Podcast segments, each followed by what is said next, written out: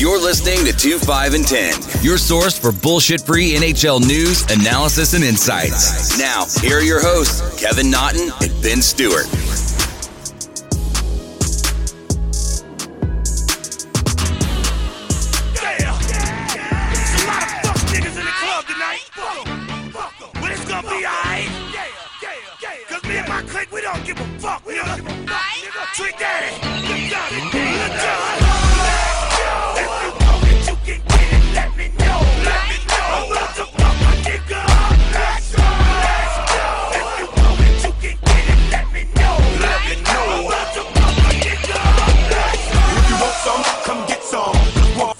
Ladies and gentlemen, we are back for episode 79. But the best part about this is that we're back and hockey's back, which makes it W pleasure, W fun. This bubble is insane. March Madness of hockey is just happening. Benny, what up? In five months since we talked and hockey was going on at the same time, it feels like this is a brand new season, and yet it's the continuation of the one that ended up stopping. So it's kind of surreal having hockey on at noon on a Monday afternoon in August, but I'll take it. Oh, absolutely. I'll take this any day. I was at work today and I'm like, look at the lineup that's going on right now. Like, I, I need to call in or I need to leave a little bit earlier. I did not get to see your boys in action today, but I'm sure we will get well, to that. You. Um, well, I mean, I had plenty of time on Sunday to watch my boys. Didn't work out too good either. So we will get to that. But before that, um, Calgary Winnipeg series got off to a really heated start about a minute and a half in, where Matthew Tkachuk goes hard into the boards following uh, Mark Scheifele. Scheifele goes down. Post game comments from Paul Maurice. Uh, he claims that Matthew Tkachuk is trying to end Mark Scheifele's career. He could cut his Achilles there, which I do agree with. He could cut his Achilles there. Uh, Benny, what's your thought on all that? It looked bad. I'm not gonna lie. Yeah, and we're of course not going to get an injury update because the NHL has kind of put a blanket over everything. Where if a player is just not going to play, they get the designated unfit to play. So we don't know if it's broken leg, if it's uh, a cut Achilles or torn. But Scheifele was definitely in a lot of pain there, um, and with no fans in the stands, you heard him on the TV broadcast. So that was kind of surreal uh, to have happen. But the Tkachuk thing, going back to the Paul Maurice comments, yeah, he could have cut his Achilles. He could have ended his career. I don't think it was something where he went out onto the ice going, "This is my plan. I'm going to go take out Mark Scheifele and do whatever I need to do to get that done." But when you first sent that to me, my my initial reaction was suspend him the rest of the playoffs because we kind of saw something similar earlier this year with uh, Kassian. Remember? Uh, to me, the only thing I didn't like was how high that skate actually was going into the boards. Like, yes, it, that was the thing. If if he but, wants to like slew foot him or something and make it completely dirty, and you know, it is what it is. Like you said, now he's just trying to be in the playoffs and win. When you come in skate up off the ice, I think there's malice there and there's intention. Yeah, and I could understand if he was coming full speed and he was the guy in the lead and Scheifele came up from behind and then he was just not expecting extra momentum to take him into the board, so he was trying to brace himself, something like that. But to know you were heading into the boards, it was the hit would have been fine. It was that, like you said, that last second skate lift. Like we played hockey. I know there's uh, in the athletic today they were talking about it. Some coaches said that they don't think it was dirty. Looked like he was just uh, he tried to just make any type of contact with Scheifele to take the body. Uh, so he stuck his right leg out to try and like get Scheifele's shin or something. But we both played hockey for how many years? Not I don't remember one time in my life where I was coming up on the sideboards or any boards, and I decided to stick pull my foot up at the last moment as I go into the boards to brace myself. Like that's almost an unnatural hockey maneuver there, where you can really hurt yourself if he made contact with the boards in that position. You can snap your ankle. So that was my first instinct. The second response was, of course, it's Tkachuk. And the third thing that why I feel like maybe the severity, maybe he wasn't trying to use his blade to injure him, but he was in that moment. He was he saw Scheifele, he saw his number. He was trying to make an impact, get things going, get the blood flowing. He was like, okay, I'm going to do something here, and it was a split second decision. And the tell for me is just like when you play poker. I was a shit stir when I played. I modeled myself after Sean Avery, all that. The face that Tkachuk made when Scheifele fell down, and you can hear the audible like, not scream but gasp of pain. Tkachuk didn't look the least bit surprised. He's looked down and then started skating away.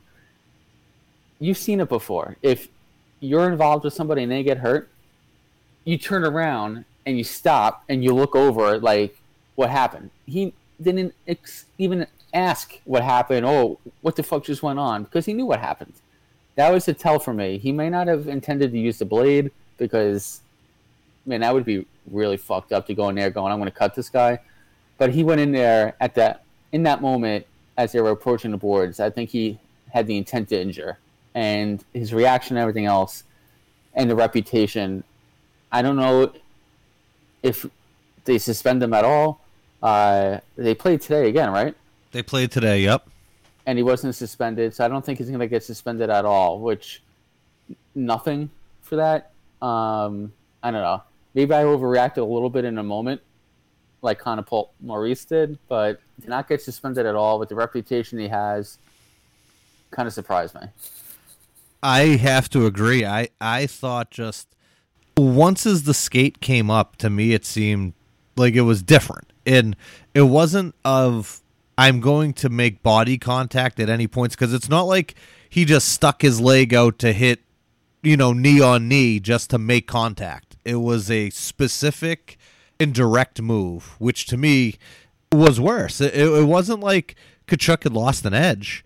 It yeah. was he went in there, he saw it was Scheifele. Scheifele had his back turned, and he was hitting him regardless. But once that skate came up, yeah, I was just I didn't like it. And I like Calgary. I like Tkachuk. At times, do I think he plays that line? Yes. This one's just kind of borderline for me. It's like, what were you trying to do? What weren't you trying to do? And I actually find it strange that we got the comments from Paul Maurice, but we didn't get anything from Tkachuk. There was no follow up. There was no question on it. I just feel like he the Kassian thing, he had to answer reporters after the game. And I know we're in a different time with COVID and how post game media scrums are going, where guys have to go into the media room and they're getting questions asked, you know, virtually. But I feel like there's something here that someone needed to talk to him or ask that question as to what were you thinking when your skate comes up there? Just yeah, I mean, to see it, like on his face, like, is it a tell? Like, was he trying to? Does he play it off? Like, I, honestly don't know. Like, hey, it happened a minute into the game. We like, is the ice is slippery? Is that a good excuse? Like, I, I don't know what he's going with here. I mean, Tkachuk, he did answer some questions about it, I guess, pregame today. Uh, and he here's the full quote. No, absolutely not, Tkachuk said. I'm back checking on him. It's such an accident. I felt terrible he was turning away, and I just went in, and my left skate had a little bit of the speed wobbles. I was probably moving too fast for myself, and I was going down. It looked like my leg probably jammed him up. I feel terrible. He's a top player in the NHL and someone I've gotten to know in the past few summers training with him. It's not good for the game when somebody like that isn't playing. It's very unfortunate and unlucky, but there's really nothing that could have happened. Interesting. Okay. There it is, speed, I guess. Speed wobbles, huh? The speed wobbles, yeah. Tough, bad ankles, I guess. Yeah. I don't buy that for a fucking second. I, I I wouldn't either. Um, well, speaking of upset and disappointed, I guess we'll go right into our Bruins recap, our Rangers recap. You want me to go first? Do you want to go first? How you want to do it? Uh, yeah, we can go. Uh, let's go Bruins first. Uh, game one again. Well, not game one. First game in a round robin against the Flyers. Just flat. Um, the first period in general was just kind of boring hockey both ways. I think we each had a chance back and forth. Just kind of seemed like contained hockey. Everything was from the outside, so the that seemed like the chess match was on in the first period, or just kind of feeling each other out. And then second period came, and I mean, hats off to the Flyers. They came out and they played a great rest of the game, and we just could not get anything going. Um, that top line, Bergeron, Pastrnak, Marchand, nothing, shit. Um, I found it crazy that Claude Giroux comes in to take a face off against Patrice Bergeron, and he flipped his stick around the the other way, so he was basically on his backhand taking the draw to bring it straight back. And yeah, so Giroux's a righty. He switched his stick around lefty for the face off so he could pull it back on the other side. And he beats Patrice Bergeron, who was on his strong side. Yeah. Never happens. I saw that and I'm like, this isn't good. Like like something's not clicking for them. Uh Marchand, like I get it. Hey, you're now in a different bracket because you're now a goal scorer. You're an elite player in this league. The only time I saw him yesterday was after the whistles, and it was minimal after the whistles. And the Philadelphia players are just laughing at him. It's like we're not going to give you anything at this point. Like nothing to fire you up. Like you, you got yep. shit today, and that's it. Um, I I already heard it all day today on the Sports Hub of uh, Jaro Halak was he was awful yesterday, and it's like um. Yes, he did not have a good showing. Uh, Bruce Cassidy even came out and he said that we needed a couple more saves from our goaltender, which uh, I can agree with. At the same time, though, too, one of the goals he's completely off his angle. He gets beat clean. Yep, anyone that knows hockey can see that. When we scored at the end of the second period to make it two to one, you're going, all right, let's get into the room. It'll be a one goal game. Let's see if these if we actually come out for the third period. And what ends up happening? We drop the puck, and eight seconds later, it's in the back of our net. And Zdeno Chara gets tied up with somebody at the blue line. Puck pops free, and it's a two on one. They score one right there, just kind of deflates us. Outside of game recap as a whole, no one really came to play yesterday. No one stuck out. Uh, Anders Bjork was probably our best player. He, he was coming out. He was definitely get given a little gamesmanship there, a little uh, trying to earn that new contract. Earning that new contract, he looked good there on that third line. Um, Charlie Coyle a couple of times had had chances for just kind of breakout speed, but just could not corral passes or just control a puck. So yeah, it is a game of inches, game of bounces. The only thing that scares me though is we need to show up. Like just the exhibition game against Columbus, we don't show up for the first period.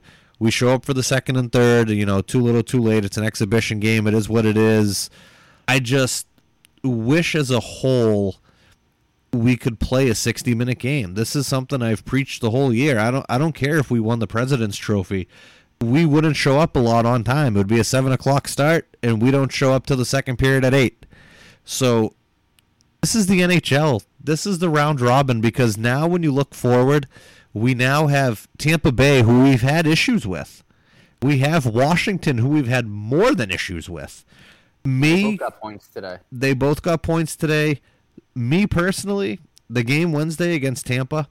Last time we played them, we had that big scrum. Chara fought Maroon. Cirelli ends up cross checking Chara in the back. Like oh, yep. big to do if I'm any of these guys, I get this going right from the right from the first face off. Like we need to show up. We need to play.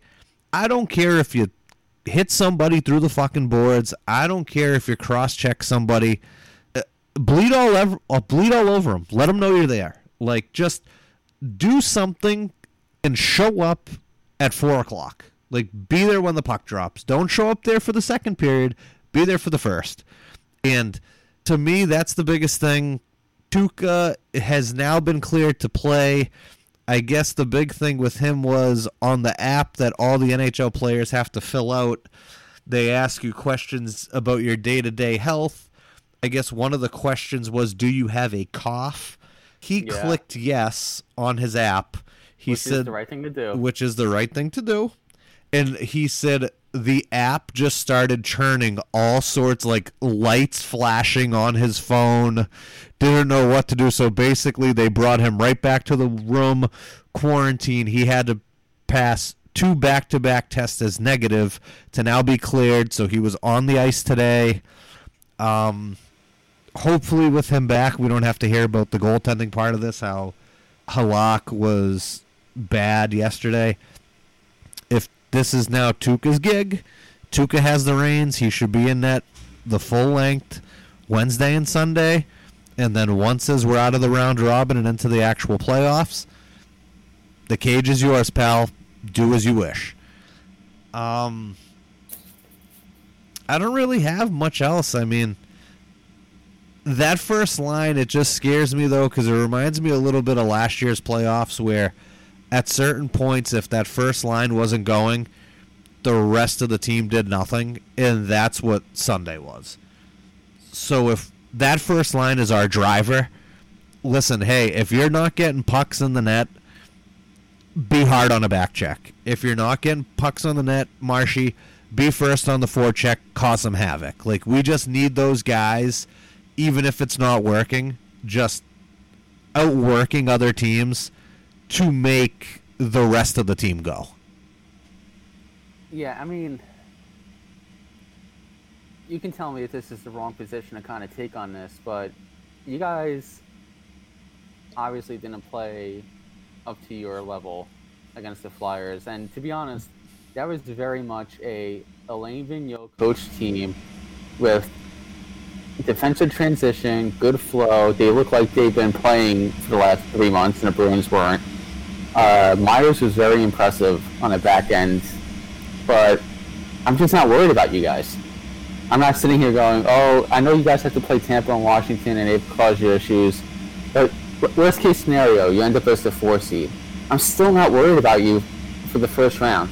I'm not worried about you for the, maybe the second round either. It's it's kind of like the Patriots is, at this point. Obviously, not as many Stanley Cups as Super Bowls, but I have you guys the leader in the clubhouse until proven otherwise. So I think you guys are going to play much better against Tampa Bay, especially with some of that history going on and kind of that room's full of battle tested, proud veterans, and they're not going to go out and lay another stinker. Like even if they lose, they're going to play much better. So I'm not too worried about you guys there. But that was a very, very AV coach team, and the Flyers kind of picked up right where they left off at the pause.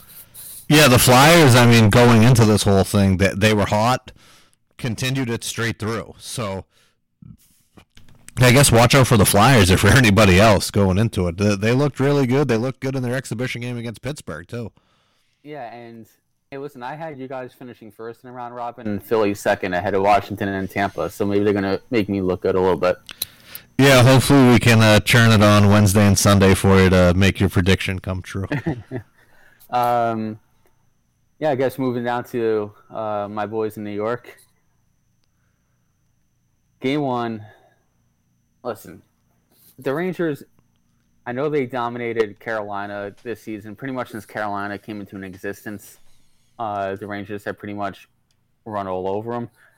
Uh, but the Rangers, I picked them to win, but the Rangers needed to kind of hit their stride like they were towards the end, right before the pause happened, because they don't have the bottom six to keep up with Carolina. They don't have the defense, even with Dougie Hamilton and Brett Pesce out, the defense, they have Brendan Smith on the first pair. Uh, Marc Staal's getting 16, 17 minutes a night.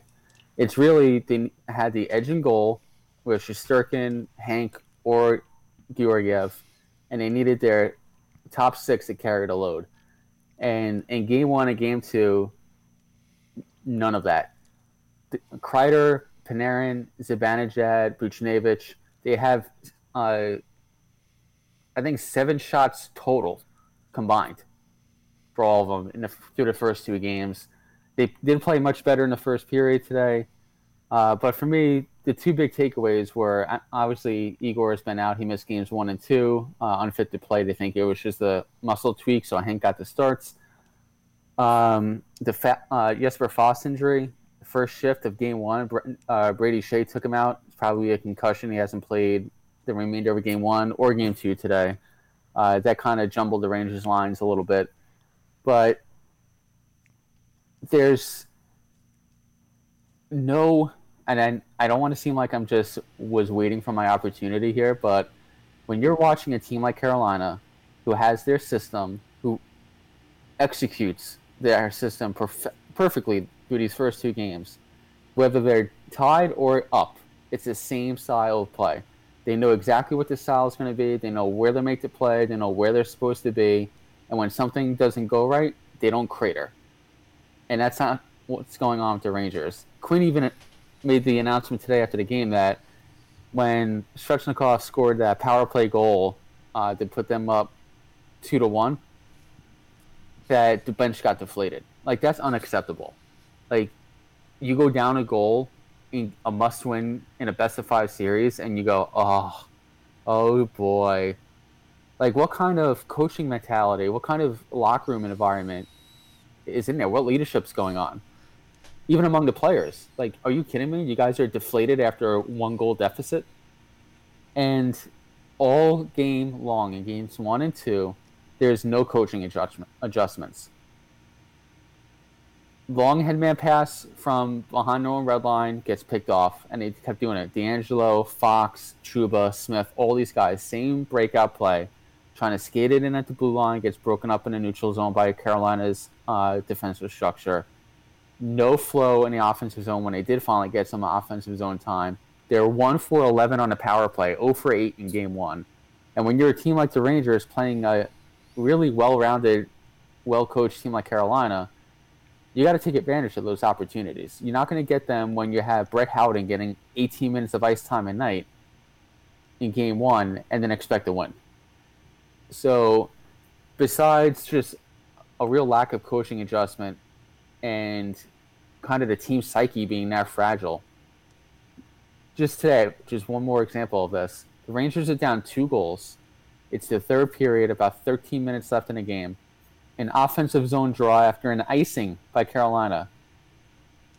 David Quinn sends out Greg McKegg, Brett Howden, and Phil DiGiuseppe for the face-off. What planet are you fucking on? Where that's the forward group you send out for an offensive zone draw with 10, 13 minutes left in a game, you're down by two in the playoffs. It's like he's just rolling his four lines, like, well, it's okay, we'll figure it out, we'll grind it out. Like it's a January regular season game in Buffalo. Like there's no urgency to get anything going here.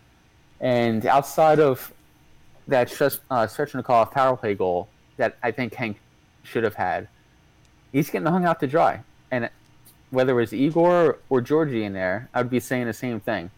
And just knowing how Quinn is, Rangers are down two games. Even if Igor is not healthy to play in game three, I think he's going to go to Georgiev. So today, today was most likely the last game that we'll see Lundqvist in a Ranger uniform.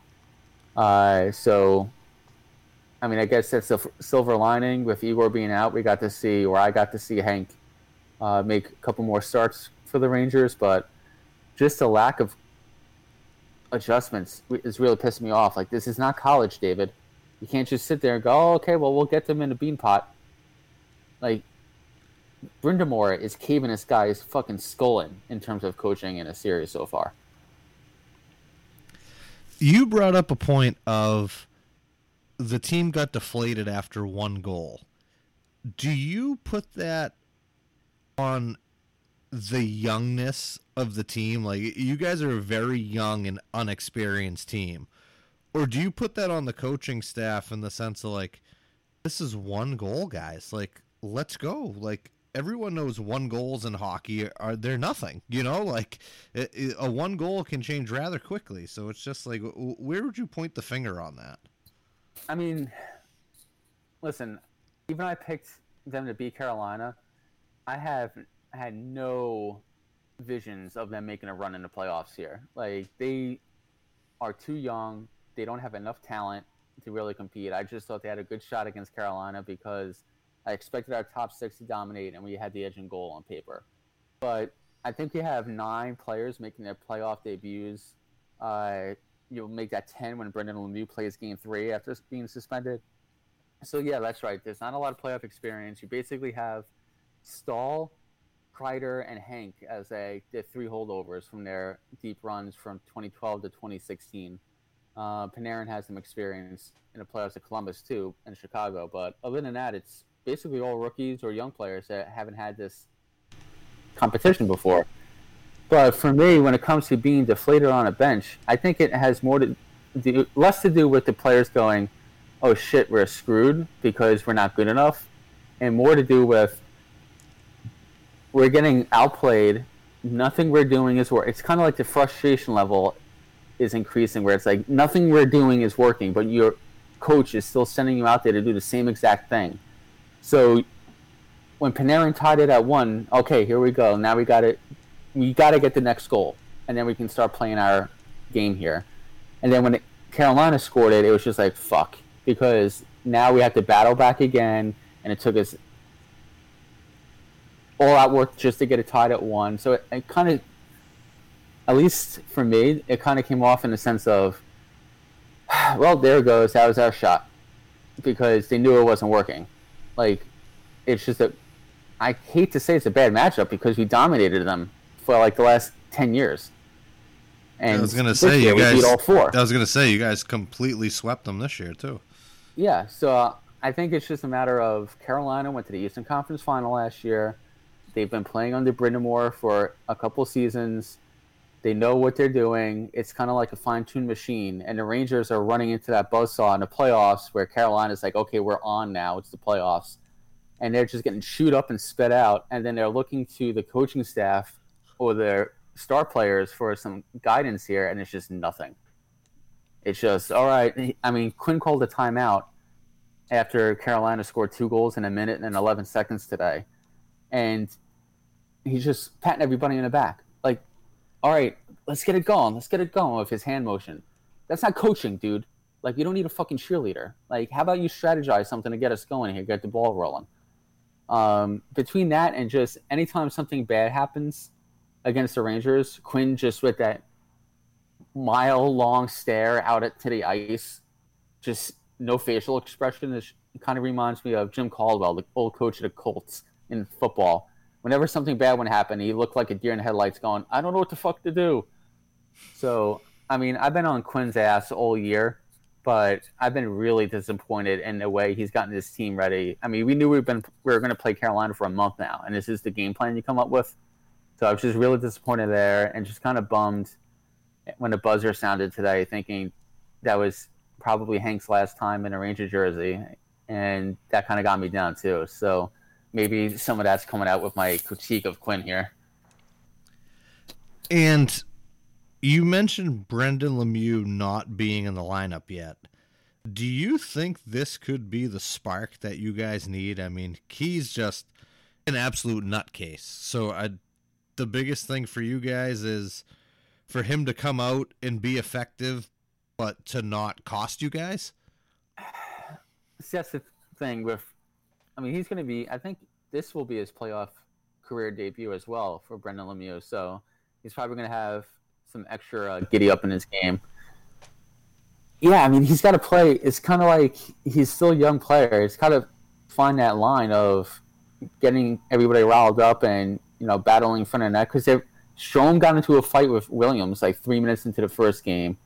Uh, Skjei laid out Fast. Brendan Smith laid out Teravainen at center ice in game one. Like this series has been physical, but I don't know if Lemieux is going to be the type of guy that comes in and makes a big hit or scores a big goal by going to the front end of the net and battling, and gets everybody going, or he's going to take a bad penalty and Carolina's going to bury us in game three on the power play. It's one or the other. Yeah, I feel yeah. like there's no in between. I mean, his old man did pretty good in the playoffs. Yeah, maybe got some advice from him. And the last two things I wanted to say about like the game plan, it's not this isn't on Quinn because this asshole's been doing it since Tortorella was coach. Marc Staal, I, I used to get on Girardi for doing this too. You won't, you'll remember that. He, he might as well just not play with a stick. Like anytime he gets the puck in the defensive zone, head down, doesn't look for a headman pass, doesn't try and skate it out of the defensive zone. It's like a grenade, and he's scared it's to blow his fucking arms off. So he just takes the puck and just whips it up the sideboards, right back to Carolina on a point, and then another 30 to 40 seconds of offensive zone time by Carolina. Every time, if you're able to, they play tomorrow night at 8:30. If you're able to watch any part of the Ranger game tomorrow night, you will see Marc Staal get the puck and either be too slow to skate it out and it gets forechecked right away, and then you'll see him pin it the puck against the boards, or he'll just whip it around and hope that it ends up on a Ranger stick. It's infuriating, man. I was gonna say, in the one time he goes to block a shot, it goes off his skating in the net. That that was a huge one on. Uh, oh yeah, you saw the daggers from Hank on that. Yeah, just like let like let me see the puck for fuck's yeah, sake. Like, get the fuck out of the way, man.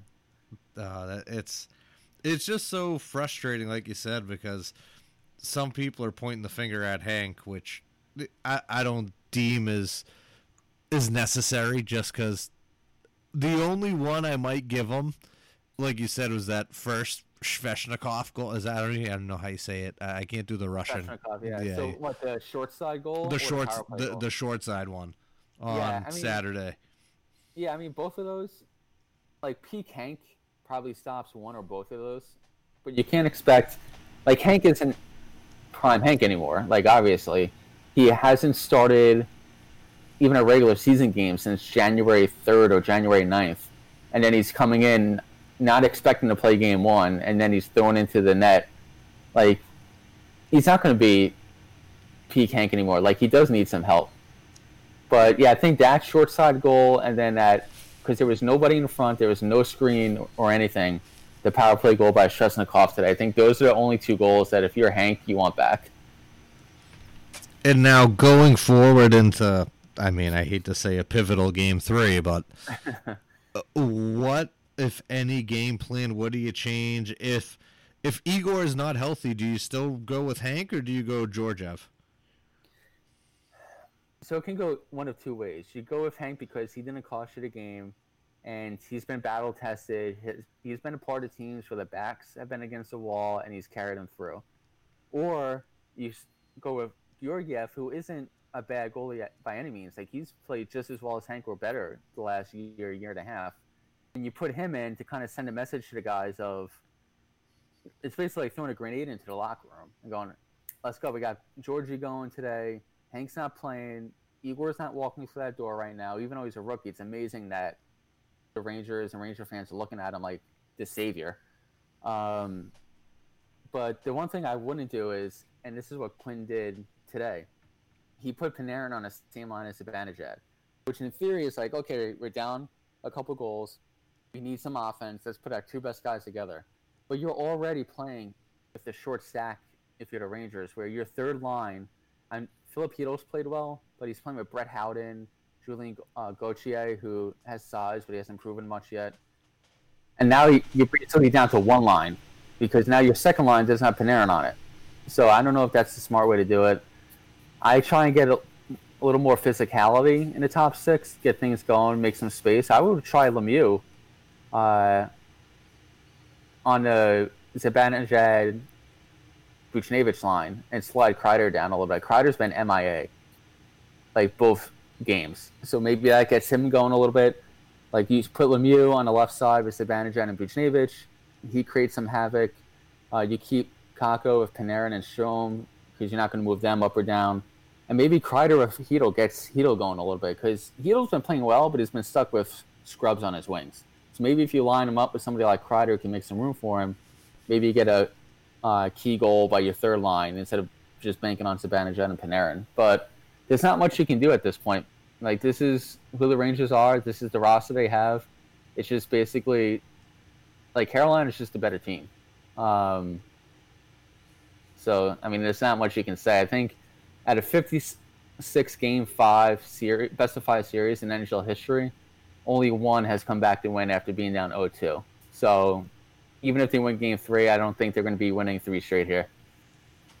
All right, fair enough. Um, one other thing we have to talk about, it, it happened right before the bubble, was John Chayka, the, I guess now we can call him the ex-GM of the Arizona Coyotes and the management staff, had a little bit of a tiff, and uh, he terminated his contract with them. You want to give us a little bit more, Benny? Yeah, so it's basically he quit on a team, and right before the Coyotes playoffs started, um, I think it's the first time in a couple years they made the playoffs. He's put this team together. He has a reputation around the league because he was so young when he came into that position, and I guess there's just he's been rubbing people the wrong way ever since he arrived there, and it's just got to the point where from nothing official has been released. He hasn't made any really specific comments, but just from reading some of the beat guys out in Arizona, it kind of came down to the point of him saying, either I do it my way or I'm leaving. And Coyotes ownership was just like, well, have fun. So yeah. I, I heard a team had called for him, and one of the stipulations for him to talk to that team, it was that it could not be a lateral move. So it cannot be just for another GM job. Okay. He interviewed president. Correct. So he interviewed with the team, and I guess they gave him the keys to the Ferrari. Do you know what team this is? I heard it is one of two teams. It is either the Buffalo Sabres or the New Jersey uh, Devils. I would be surprised if it's the Devils as they just gave Fitzgerald that position as GM. Well, this happened right before it, so who knows if Fitzy was their guy. That's true. So this ended up happening. I guess Chayka went back, and I guess there was even discussion of partial ownership of I don't know if it was an NHL team or something else, just a very lucrative deal for Chayka himself. I don't, dude, I don't get it. Like, I know he's done a good job, but who the fuck is this guy? He's not Scotty Bowman walking through the door. I don't fucking know, but if someone offered me crazy money, a crazy deal, and ownership of something, turn it down. I'm just saying the ownership is like. You know what? Ownership of something. It had to be Buffalo. I bet they were going to give him like partial ownership of the Bills. So not only is he going to make his normal hockey money, he was going to make that too. I, just don't get but, it. Like, but at the same time, the New Jersey in Arizona, but shit. The New Jersey group owns the Philadelphia 76ers though too, so I don't know. Yeah, and they're trying to buy uh, the Mets. I, I saw that too. So it's like they offered him that. I guess he went back to Arizona. He was very eager, I believe, to move on and go somewhere else and then Arizona was kind of like, no, no, no, no, this is a lateral move. You can't do that. And he was, well, he was saying, well, it's not a lateral move. There's a lot more involved. And I believe right before they went away to the bubble, there was a meeting with Taylor Hall's representatives that he didn't go to. and then boy. there was another team function that he did not go to, and Steve Sullivan, who is now the current acting GM, he was the one who kind of wore it all, and and he went to all these events, and like you said, Chayka has done a great job there. He he's turned it around. Crazy to think how a guy who ran an analytics site can just become a fucking NHL GM. but I mean, here it is, and now not just an NHL GM, but I mean highly touted across the league where people are wanting to give him more than just a GM job. And then this was kind of the aftermath as to what happened. So um, we will see what actually ends up happening. I believe the Arizona Coyotes have brought in Gary Bettman to kind of mediate between the two as to what is, what isn't the job he was offered with is it a lateral? Is it not a lateral? All I know is that whenever Bettman makes his decision, like that could be ugly for the league if he's like, well, no, technically they gave John more than what you're giving him, so he is more than willing to go take this job. And what, what happens if he says no? You have to go back to Arizona. well, well, that's the thing because they said Chayka was the one who terminated his co- contract. It wasn't the team who did it. So they said he went back after all that and Meruelo telling him no. He went back, cleaned out his office, and left. So does that come down to like him just being a big crybaby bitch, or does he have a legitimate? A good show, man.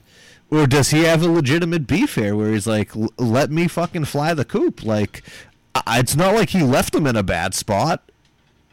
Yeah, I just think that's even still that's a bad look on his part that no show team function and a meeting with Hall's agents and they just like walk out like that. I think that's very bad for somebody who's trying to elevate himself into like a position like Brendan Shanahan had with the Maple Leafs a few years back. Who knows? Maybe it was the Maple Leafs calling him. Who fucking Oh knows? god. Uh, you you have any thoughts about w- what to expect next in the bubble or in any of the matchups coming up? Well, I mean, the bubbles worked really well so far. The NHL announced again today they did another round of COVID testing of everybody in both bubbles. No positive tests. Uh, so, unsurprisingly, to be honest, the NHL and the players have held up their end of the bargain and not have not been selfish. And before they left for the bubble, were being unsafe or not taking precautions. So, good luck on them. Uh, moving forward, I'm just like non-ranger centered. I'm just looking forward to having a round robin completed, just so we can start making second, third Stanley Cup predictions because then we'll have final seeding. Um, I my I still I'm still sticking with Arizona to upset Nashville, but I'm just surprised Montreal even got one game out of Pittsburgh. I'm very surprised about that. Uh, Carey Price stood on his head. Can we just discuss how rare penalty shots are? But the fact that Yeah. that game had two of them, insane. Yep. The, the viewing experience on TV, outside of like when a big goal is scored late, like uh, Nazem Kadri's goal last night with one tenth of a second left on the clock, and no crowd reaction, uh, just the goal horn. That's the only time it kind of stands out and reminds you of it. But for the most part, during gameplay, I'm not really noticing. It's not really taken away from uh, the viewing experience. Not having fans uh, in the arena, at least not having fans that are behind the glass, pounding it, going. Yeah, I'm every time it's in the corner. Yeah, I mean, the hardest part for these players must be like when to shoot without all the fans telling them that. So they must be, you know, missing key opportunities here. And there've been some good fights, like very early in his in these games, especially games game one of series. So I wonder if that's kind of the players trying to get their adrenaline going a little bit and making it for themselves, since there's no fans and no kind of uh, environment in there. Uh, were you surprised with the Blue Jackets shutting out the Maple Leafs in Game One? I'm surprised they shut them out. Not surprised they won. I know Okay. when we talked about it in our preview, I was like, I want Columbus to win. I don't know if they have enough offense to pull it off, but I had to go in five games either way. Uh, but I thought Toronto would pull it out just because they had too much offense. To get shut out in game one, that's not a good sign. I mean, I'm just saying. Big Daddy here said he picked Columbus because he loved that goaltending monster. But I mean, I'm just saying. And sh- uh, one one last thing here. Shout out to Edmonton for finally making the right decision and not going with Mike Smith in game two. What Yeah. are you thinking? Going him in game one. I mean, he he was their guy. I mean, he played like uh, even just looking at the counting stats, he was outplayed this year. Like I don't get it. I mean that that Chicago game. Just talking about it. I mean that that Kubalik or Kuba, however you say his last name, like he, you know, quote unquote, thirty goals this year. But then everyone's saying how he's getting snubbed in the Calder with, you know, uh, Quinn Hughes and um, Cale Makar there. But it's like this guy said, "Fuck the Calder. I'm going for the Conn Smythe. Five points at his playoff debut. How about that?" Yeah, um, could definitely use some of that scoring on the Rangers then. But Yeah, uh, just looking at series, uh, I know you liked Arizona. Uh, I, I still like Nashville. I mean, Kuemper had to make 40 saves the other day, so uh, he earned that W. So hopefully Yeah. Nashville can keep the pressure on.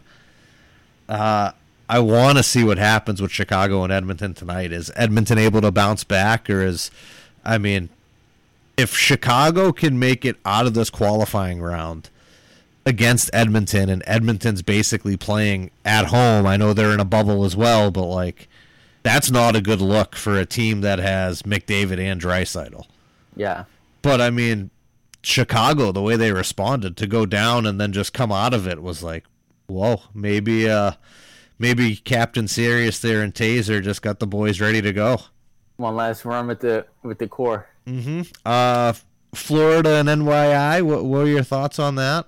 Uh, exactly the type of enthusiasm I have, as much as the Islander and Florida fan base has, is next comment. The next one. Uh, your thoughts, Minnesota, Vancouver. I know you picked Minnesota. They're currently up one nothing.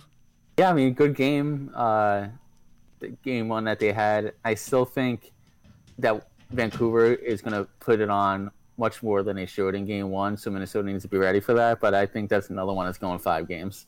All right, I I, I like it. I mean, it, it's been wild in the March Madness of hockey. It's dude, it's been incredible the last two days, like Saturday, Sunday, just watching it home. Today, I, I run home, turn the TV on. I'm watching uh, Washington and Tampa. I'm like, this is. Uh, I don't want to say I love it, but I love it. Do you think the I saw on uh, Twitter? Do you think the NHL they don't do a round robin for the one through four? Those are just set by regular season. But do you think they do a play in next year, even if they have a full season? Oh, that's a good question. Um, and then it, let's say you guys as the Bruins, you're the one seed, and then you're like, okay, whoever wins this matchup is who we play. Who do we want to win more?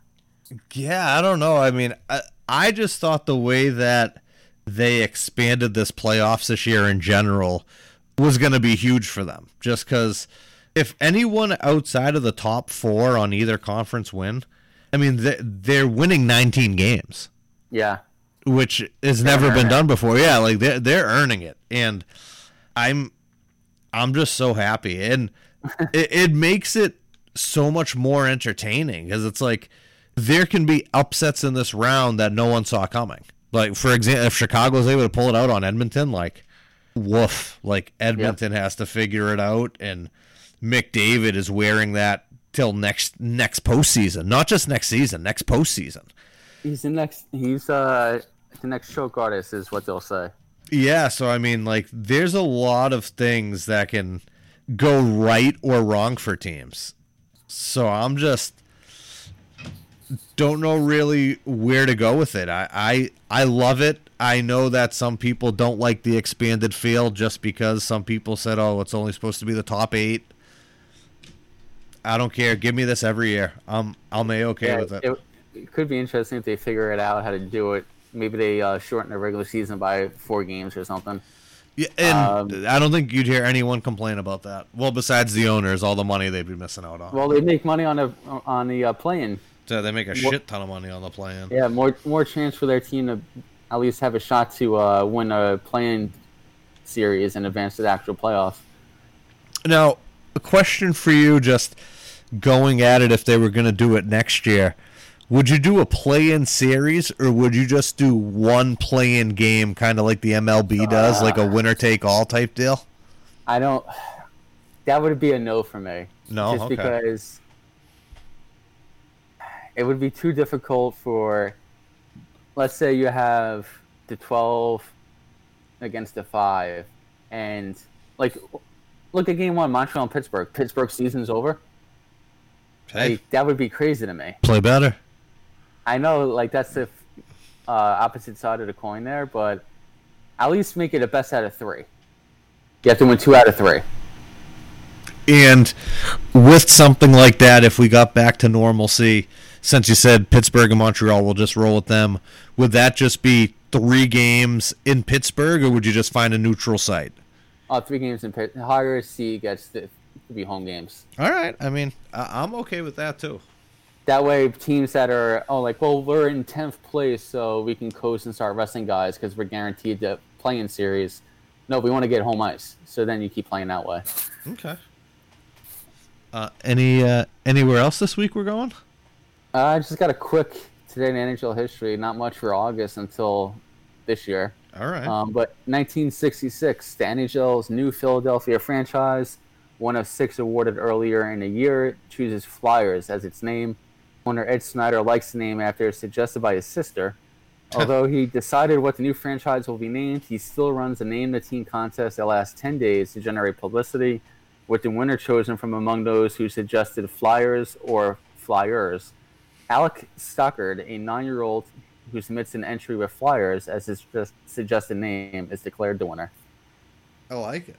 I still don't know what the fucking flyer is, but here we go. Don't know what a kraken is either, but we're here. What do you got for shout outs this week? Uh, shout outs this week. I, I actually have uh we we got our little Joey in obedience class, and I I feel like the last week he has uh kind of finally turned the corner. He, he's very good, very good listener. He's being a very good boy. So I'm gonna shout out uh Auntie Dog in Tewksbury for giving us some very good pointers and uh corralling our little Joseph. Is he still uh, dry humping everything? Well, not with me, but it's actually funny. The uh, instructor he he's mounted her the past two weeks, so th- there's that. He's still, still chasing that nut. well, the funniest thing was she's like Irish, so she's uh, from Ireland or over there, and he jumped up on her the first week of class, and I I burst a laughing because she's like, "Oh, you got a humper." And I just I couldn't contain that. I burst out laughing. Like, yeah, he's a humper. who, who do you have this week? Uh, speaking of humpers, shout out to the first lady. Wow, Uh, meow. Yeah, uh, she joined me in a decade of 30s uh, last what is it Friday. Um, she turned 30 years old, so happy birthday for the big 3-0. And I also wanted to give a shout out to 30 of her closest friends uh, for writing letters uh, as a birthday gift, where she's able to read 30 letters from 30 people with advice for the next 30 years of her life. So appreciate everybody participating in that. Did, did you write a letter? I did write a letter. Ooh, You bet your ass I wrote a letter. D- are you gonna give us some of the uh, love and affection that you gave? I'll tease. I'll tease that for next episode. So All right, all right, perfect. I'm excited now. Um, and also, happy trails to my man Henrik Lundqvist. Unless there is some surprise for Game Three, today was his last game in a Ranger uniform, most likely, uh, and hopefully he ends up with a contender in the Western Conference for next season and gets to host hoist the Stanley Cup out there. I'm upset. I, I no one did like a 30 letters from 30 people for me. That that actually sounds like a pretty good idea. Well, that's that's the thing, man. I don't know thirty people. well, I was gonna say I don't think I know 30, 30 people either, or even if 30 people knew, they definitely wouldn't write a letter for me. I feel like three or four of the letters would be like, "Stop being an asshole" or "Stop being like, a dick." who are you again? Yeah, I don't know. I, I feel like you know they're they're all sensitive. I, I can be rude, I guess, at times, or abrasive, and some people don't appreciate it. Yeah, I think that's just New England. eh, softies. That's fine. Yeah. they'll be alright. So what do you say? Should we record once the uh, play-in series and round robin's over? Yeah, I'm game for that. We, we can record then. Um, I am actually away next week. Well, I'm just not here, but I will definitely bring the mixer and the laptop up to uh, the vacation spot. I got uh, Wi-Fi, so we, we can record at night or during the day when Redder's on the beach with the kids. I'll sneak away for an hour. So whatever you want, big fella. Oh, that sounds good. I love hearing that. All right, yeah. Hey, you know we got to make it happen for the millions and millions. And by the way, he bought the XFL today. Yeah, I saw that. Uh, him in a group for 15 million, a cool 15 million. So It's like him, his business partner, and his ex-wife. interesting. Hey, I mean, maybe he's trying to keep down the alimony. I don't know. yeah, I split the revenue that way. Well, ladies and gentlemen, boys and girls, children of all ages, thank you so much for listening as always. And we will catch you. It should be next week, all depending on how many games all these series go. But thank God they're able to piggyback everything and kind of push it to the way it is. But we will catch you then. Preview of the next round, upsets, shockers, disappointments from this round. We'll see you there. And as always, So here Thank I you am for listening with to my Two thoughts Five of and you. Ten And this world I've left for me. Stoic faces when I think of you. And how I once believed. So now you call me, but you know I won't let you through. Have myself to deceive.